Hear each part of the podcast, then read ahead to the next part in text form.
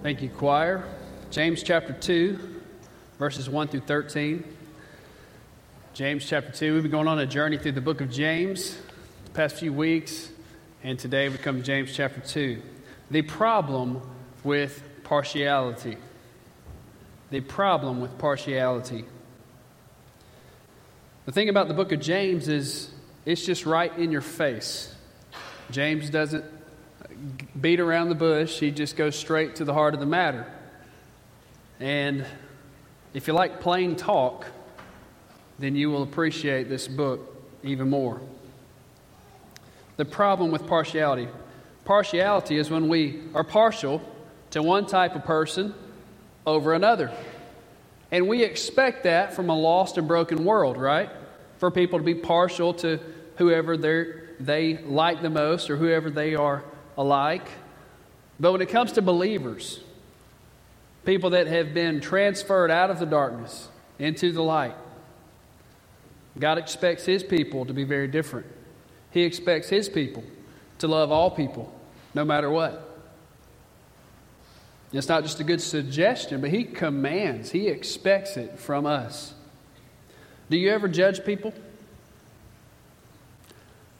Do you ever have a judgmental thoughts in your heart. I saw a video a few weeks ago of a man that got into a shark tank. And they put the tank down in the water. And there's a lot of great white sharks swimming around. And I could not help think, but this man does not have a brain. And then this shark, like a 18, 20 foot shark, gets inside of the shark tank just busts through it. And then it, it fights around in there for a while, and then the shark comes out of the shark tank, and there's a scuba diver inside of there. Eventually, after a while, then the guy comes back out of the water, not a scratch on him, and I'm thinking, I, I judge this guy. Do you ever judge people? What about when you're watching a movie and it's always the especially if it's a scary scene, it's always the, the white teenager that runs toward the danger, right? And you're always like, does she not? What is she thinking? Why, why run to the danger? Here's something that made me become very judgmental. There's a sport called ferret legging. Ferret legging. Has anyone ever heard of this sport? It's an endurance test started by coal miners in England you tie up your pants with the belt at the top and you tie up the bottom of your pants legs and you put two ferrets inside of your pants and you see who can last the longest. One of the rules is that each ferret must have a full set of teeth. We do silly things also, don't we? How many of us have stood at the elevator and pressed the button at the elevator more than once, expecting it to go faster? Anyone? When it comes to judging people, the Lord wants us to realize that's His job and not ours. And we can, you know, just take that off your to do list. Just be relieved of that. That's not what God expects of us. So let's see what James has to say. James chapter 2. We're going to read the first, first two verses, and then we will pray. Please stand in the honor of reading God's Word.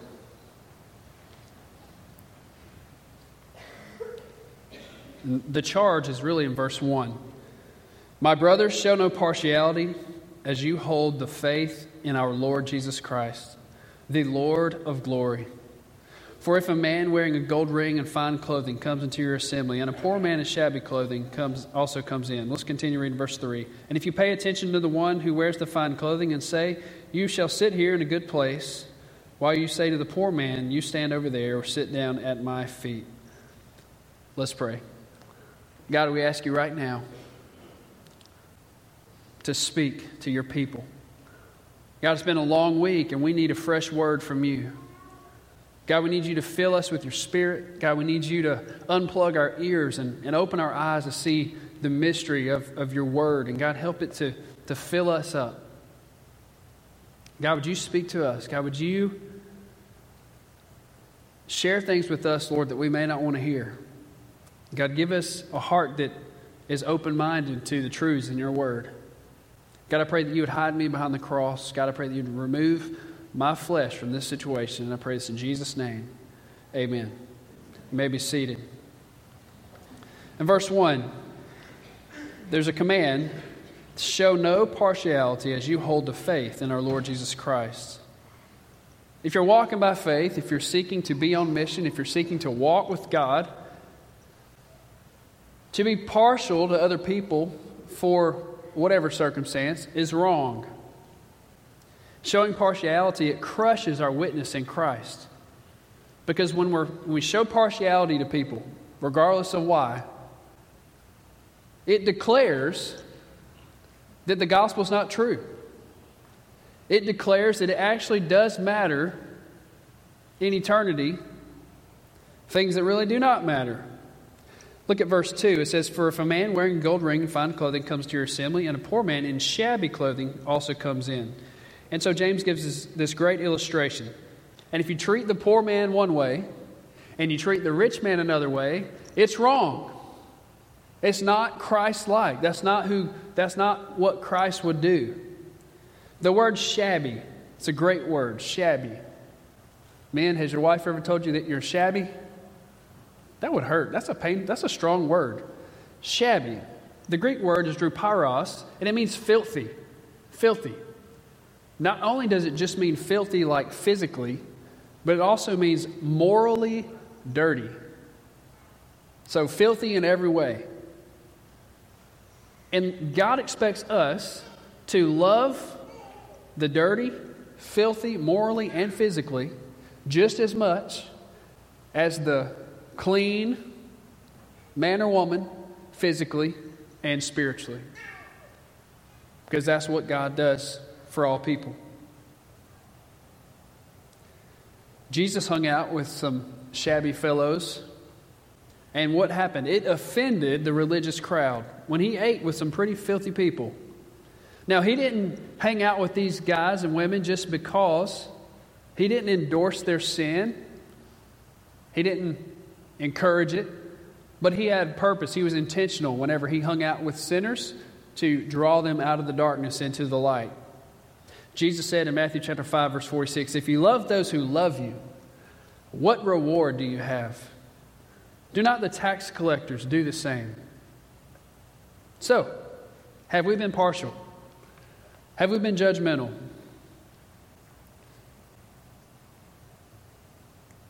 Strong stuff. Verse 3 gives a great illustration talking about basically assigned seats to the poor man and the rich man. I don't know if this has ever happened in our church. I'm not aware of it oh goodness, I hope it would never happen. But there's been some situations in churches that I have served in, at least one, actually two, two separate locations, where a person on a Sunday told a guest that they were in their seat. And as a pastor, there's nothing more embarrassing and heartaching and heartbreaking than that. Now, guest, if, if anyone, if our church ever does that, make sure to tell us about it and we will take them out back. Because that's, that's not the heart of our church members. And most of the time, those kind of people with that attitude, they're not even faithful church members. They'll show up once a, once a year and then expect that one seat to always be theirs. When we start assigning seats in the church house, we become more like a secular school system than a house of worship. It's ridiculous. But entitlement can creep into our heart, right? Entitlement, a prerogative, a, a claim that we deserve special treatment. Doesn't that, aren't we like that sometimes? Based on our actions or based on our skin color or our prestige or what we've done in our life? Jesus said in Luke chapter 10 that when we've done all that we should do, we should say, We are only unworthy servants. Is that your heart today? Is that my heart? Has entitlement creeped into your life in any way? We should never think that we're better than someone else. And we should never let anyone else tell us that they are better than us, right? But entitlement is killing churches all over the world today. I heard Greg Laurie say a few weeks ago we will either evangelize or we will fossilize. That's true. We're either going to evangelize and make disciples and care about reaching people, or we're going to become, we will become self consumed and focused all about us and what pleases us. That's not a biblical church. Too many church members have a Burger King mentality. They have a Burger King consumer mentality when they should have a Chick fil A producer mentality. Burger King, famous slogan, have it your way, right? Well, that spilled over into the church. And it poisoned us to make us think that church is about us. When it's really about the Lord, right? Should be all about Him. Shouldn't be what songs do we sing to make us feel good? What songs does God want us to sing? How does He want to receive worship? and praise.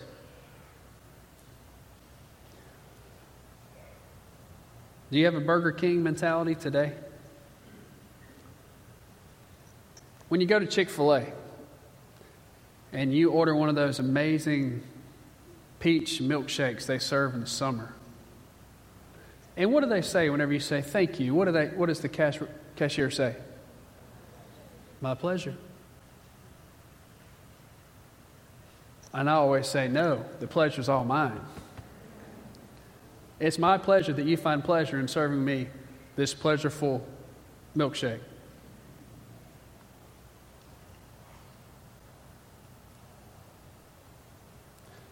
Verse 4 basically says, Do not be a judge. Don't do it. Verse 4 says, Have you not then made distinctions among yourselves and become judges with evil thoughts? James said, Hey, don't become a judge. You don't have to be. Take that off your to do list. Relax, man. Just don't worry about being a judge. We, we don't have to be a judge.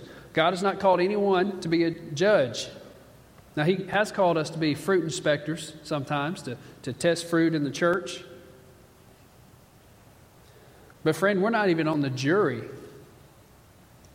We're more, we should be more like the guard you know, the guard standing beside the prisoner.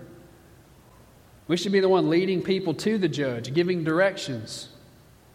In a trial, it doesn't matter what the guard thinks about the trial, does it? His thoughts, his, her thoughts are irrelevant to the case. His or her job is to help keep the one on trial from hurting themselves and other people. And the truth is, we're all on trial. We are all stand guilty before God, right? For all have sinned and fallen short of the glory of God. For the wages of sin is death. The, the, the ground at the foot of the cross is even. God is no respecter of persons. We are all just beggars trying to tell other beggars where to find bread. That's what we are.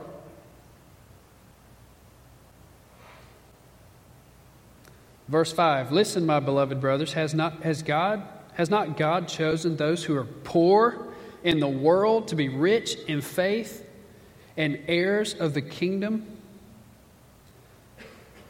Whoa, this is radical. This is not what our culture wants to talk about.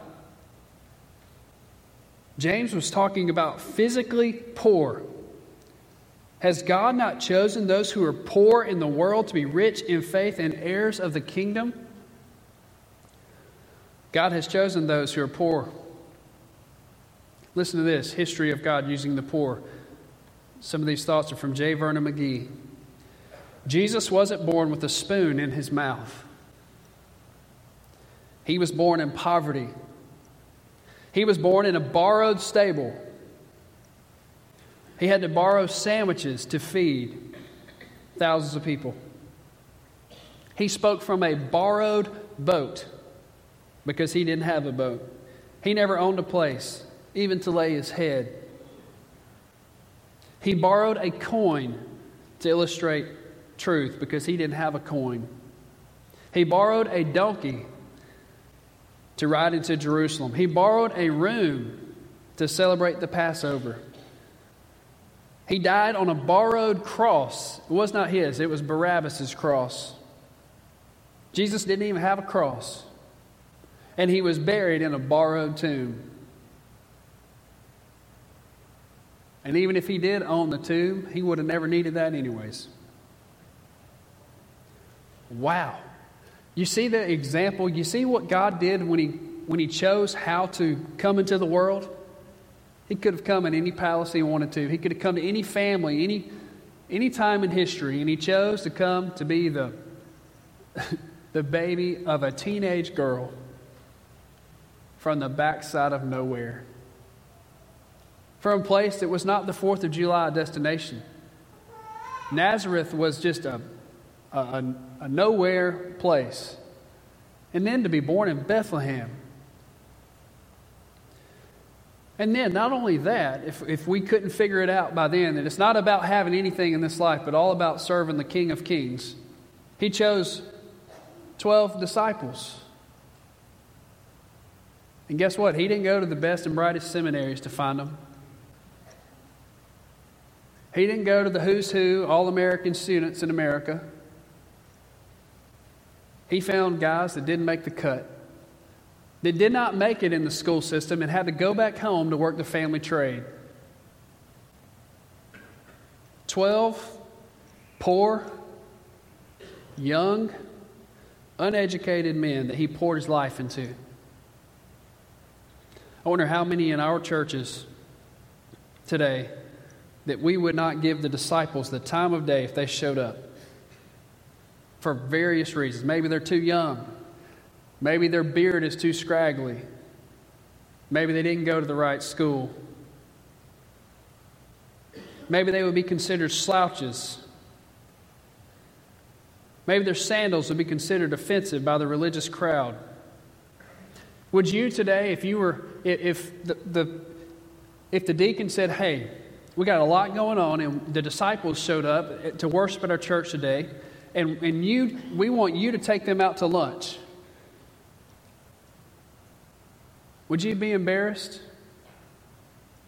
if you took the disciples and transplanted them hundreds of years later to modern day culture? What if the Apostle Thomas was sitting right next to you in church during worship? The Apostle Thomas is sitting next to you He's no longer doubting. He believes with all his heart. And it comes time to sing about the Lord. You think Thomas is going to sing loud? You better believe it. He's about to praise the Lord. He doesn't care what any of us think about it. Would you be embarrassed if he started singing really loud? Or would you say, Yeah, come on, man, let's sing to the Lord? Sad truth is, many of us we'd be embarrassed.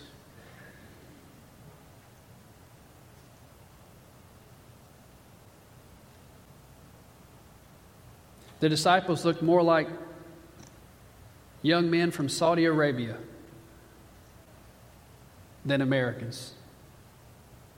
Jesus Christ came for the rich and the poor the white man, the black man, the Chinese man, the Indian man, the Spanish man, the albino man, the, Am- the Amazon man, the Aborigines man, and women. And sometimes the poorest man or woman in the church is the richest spiritually. Did you know that? Sometimes the physically the most poor are the richest spiritually. From Genesis all the way to Revelation, God has a concern for the poor. Job chapter 29 says, I delivered the poor who cried for help. Psalm chapter 9, verse 18 says, For the needy shall not always be forgotten, and the hope of the poor shall not perish forever. And we could go on and on about all the scripture talking about God's heart for the poor. Let's transition to think about race, what we get uncomfortable talking about today in our culture. But there's 7 billion people roughly in our world on this speck of a speck of a speck called Earth. We looked at that last week, right? Last week we talked about the planets and the stars, those of you that are guests. But roughly only 1 billion people out of 7 billion are, would be considered Caucasian. I would say white people. And sometimes the white people act like they're 3 billion or 4 billion, but that's not really true. Only 1 billion people. You guys know the Tower of Babel and all that. That's where all this race stuff happened, but really we're all in one race. The book of Acts says that we all came from one race, from one man.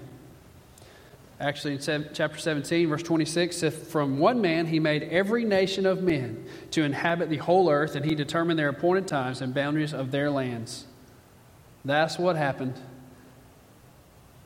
If you struggled with languages, college student in the house today, if you struggle, high school student, if you struggle with Spanish or Latin, it's all because of sin. So just get mad at the devil. The Tower of Babel is when all these languages happened. Now, Jesus commanded us go make disciples of all nations. Shouldn't that be important to us? The word nation, it comes from the Greek word that means ethnic, basically. And so which means anthropologists would say a people group. So Jesus said basically, go make disciples of all people groups. There's 268 nations in the world today, but there's thousands of people groups. In fact, there's 17,000 people groups on planet Earth. 17,000. There's 7,050 that are considered unreached. Unreached. What does unreached mean? It means they do not have a thriving church that can make disciples, they do not have strong access to the gospel. In other words, no one's going and searching for them. And all the easy places have access to the gospel, by the way. It's, it's the hard places that, where those unreached people groups. In fact, the majority of those are in the 1040 window in Southeast Asia. Genesis chapter 1, God told Abraham that all nations will be blessed through you.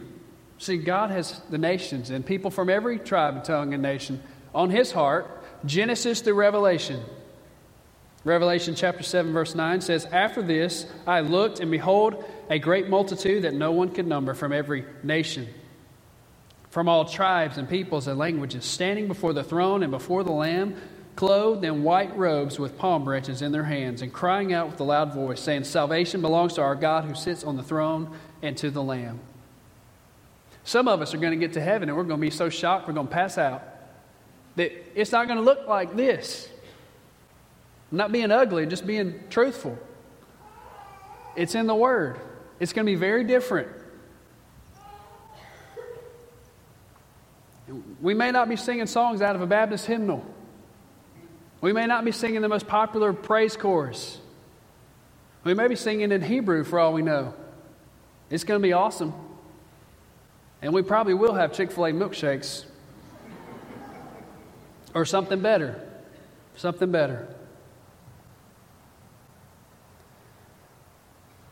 Do you have a racist heart? Many times I do. I'm the first to say it. It's in me, it's in my blood.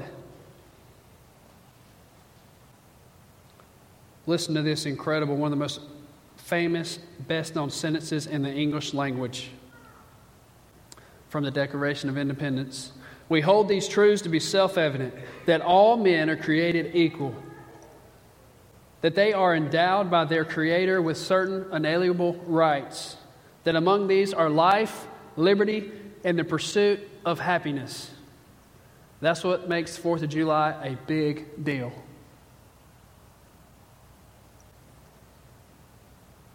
Our nation has done more for rights, I would say, than just about every other country in history.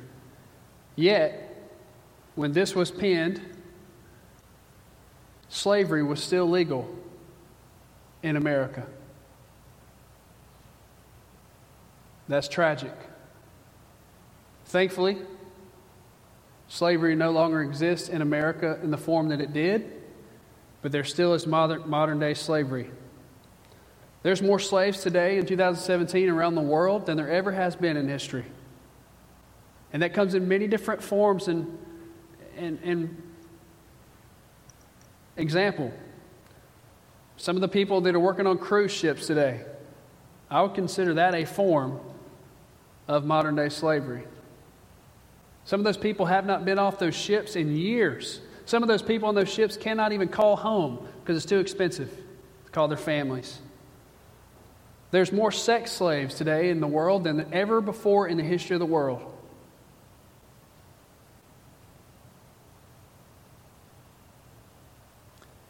You may say, well, my favorite basketball player, or my favorite football player, or my favorite golfer, he's from Australia, or he's from Scotland, or he's a different color than me. And so that doesn't, that makes me, I'm not a racist. Friend, denial is a racist best friend. And I'm not saying we're all racist. That's not what I'm saying.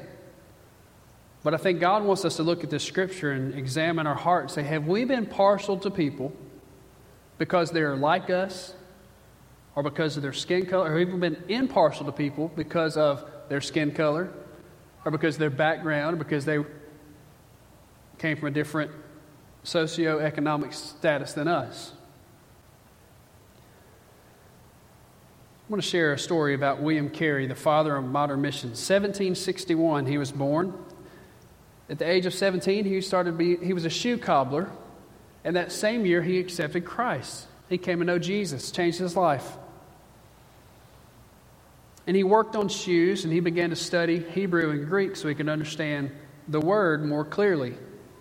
I guess he didn't trust King James enough, so he started studying the Hebrew and the Greek.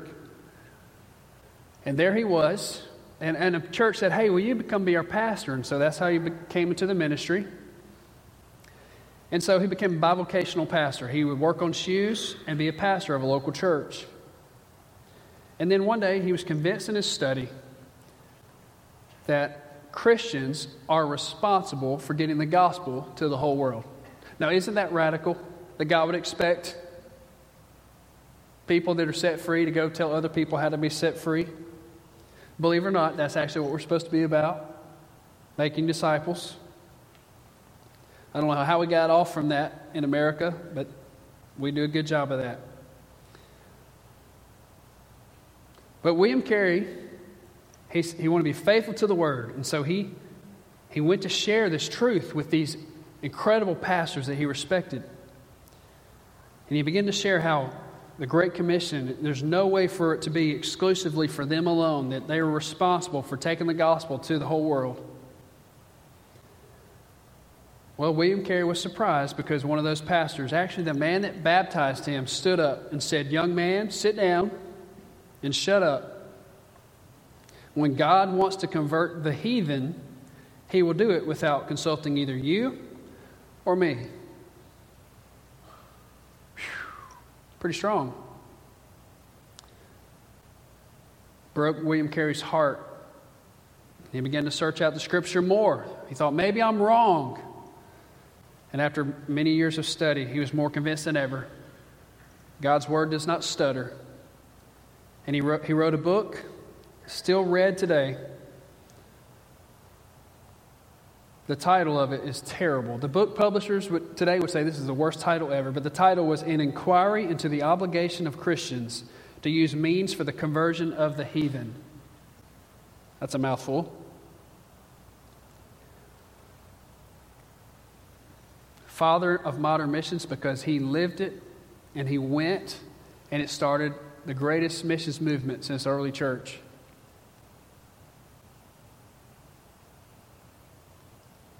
William Carey went to India by ship, took his wife, who really didn't want to go, but she went. His son passed away when he was five years old. His little boy passed away. His wife passed away.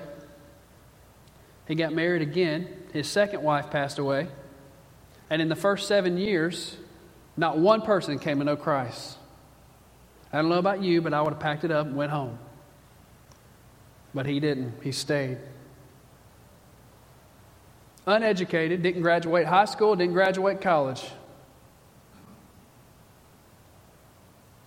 God doesn't call the equipped, He equips the called.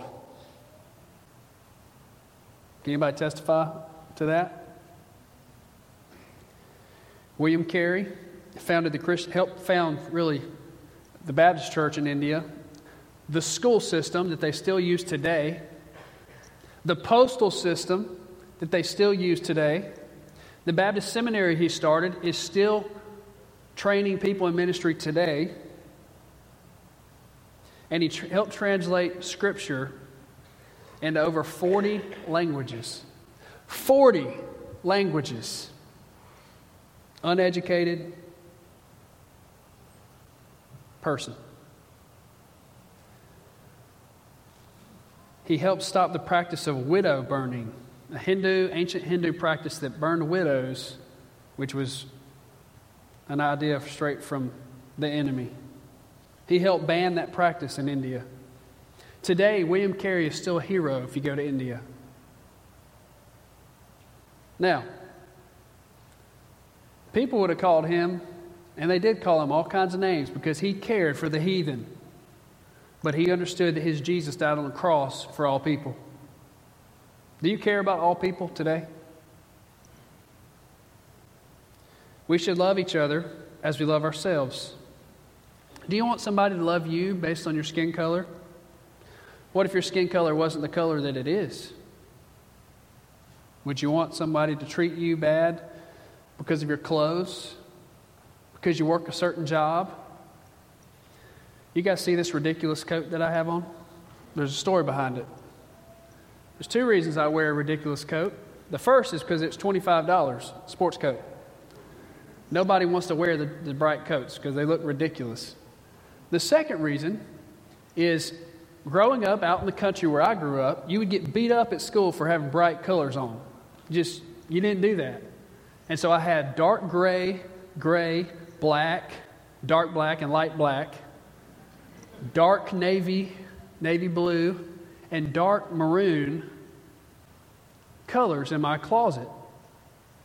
And then I had another section in my closet that had all these bright frou frou colors that my grandma bought me. Every Christmas, she would buy me these clothes that were ridiculous. I, I was never going to wear them. And so I just put them in the closet, and many times didn't even take the tags off. My grandmother was like my best friend. She was the stuff. She was awesome. You guys know what I'm talking about. That love grandmother has for a grandchild is powerful. And when my grandmother passed away in 2000, uh, 2006, I said, you know what? To honor her life, I'm going to do what she always wanted me to do, but that I would never do is wear bright colors. And so, since then, I've been wearing ridiculous clothes in honor of her. Now, here's my point. Here's the illustration. You may have sized me up this morning as being loud, or being a Fruit Loop, or being a little messed up in the head because of my bright jacket. But you didn't know the story behind it, did you? Now, how many times do we size up people in our culture because of things like that? When we don't know the whole story. We may not know that, that the clothes they got were on sale. It may have been a gift from someone. The point is, we need to stop being judged and start loving people like Christ loves us. Verse 10. Well, let's not skip verse, verse uh, Verse 5 through 6 talks about, verse 6 says, But you have dishonored the poor man, not the rich ones who oppress you. So in James' day, it was the rich Pharisees, Sadducees who were the one that were oppressing the tax collectors.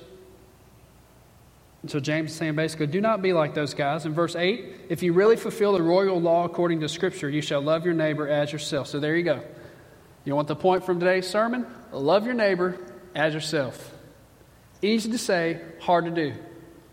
Easy to say, hard to apply to our life.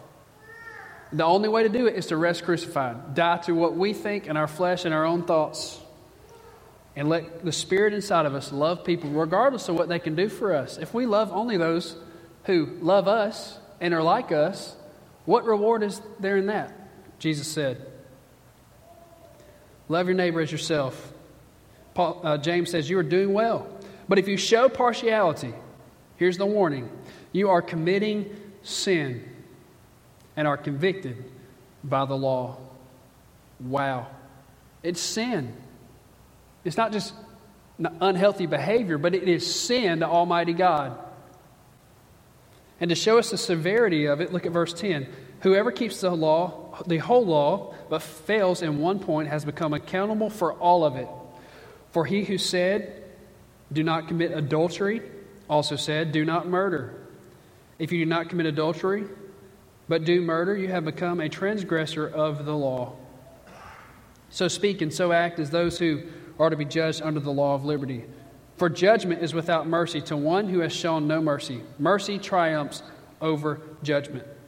Do you see how random it is that James brings up murder and adultery right after he's talking about being judgmental and being partial to people based on their clothes or their status or their race? You think this is serious for the Lord today? You think this sin is what holds back churches from reaching people all the time? Absolutely. God cares about it whether we do or not. Because He died for all people. The Lord wishes for none to perish, but all to come to repentance. And how much does it break the Lord's heart when He loves them just as much as He loves us, and yet we won't even pursue them because they don't look like us? Essentially, what James is saying through verses 10 through 13 is better to be a dirty, rotten sinner with mercy on your life from God than to be a self righteous Pharisee who is shown no mercy. Ignorant people think they are better than someone else. Ignorant people believe that their race is superior to another. And God has no patience nor tolerance for it. He takes it very serious. So today, we're about to have an invitation here soon. And if you just need to whisper to God, Father, I've been a racist. Lord, I have sized up people in many different ways this week. God, would you forgive me? Help me to look at people through the, through the lens of Christ. God, help me to have a heart that cares and is broken for what your heart's broken for. You can do that right where you're sitting. You can do that up here at the altar. It's open, it's available. For all eternity, we're going to worship the Lord with people from every tribe, tongue, nation. It's going to be good. It's going to be awesome. It's not going to be about us at all. It's going to be all about the Lord. Don't you want your church to be biblical, to be shaped into a church that, that is filled with diversity, economic and social levels, preferences, styles, and tastes. Don't you want that? A biblical church, that's what it looks like. That's open to reaching all people. Today, maybe you don't know Christ. You may say, you know, I don't think I know the Lord. Because all the stuff you're talking about doesn't make any sense this morning.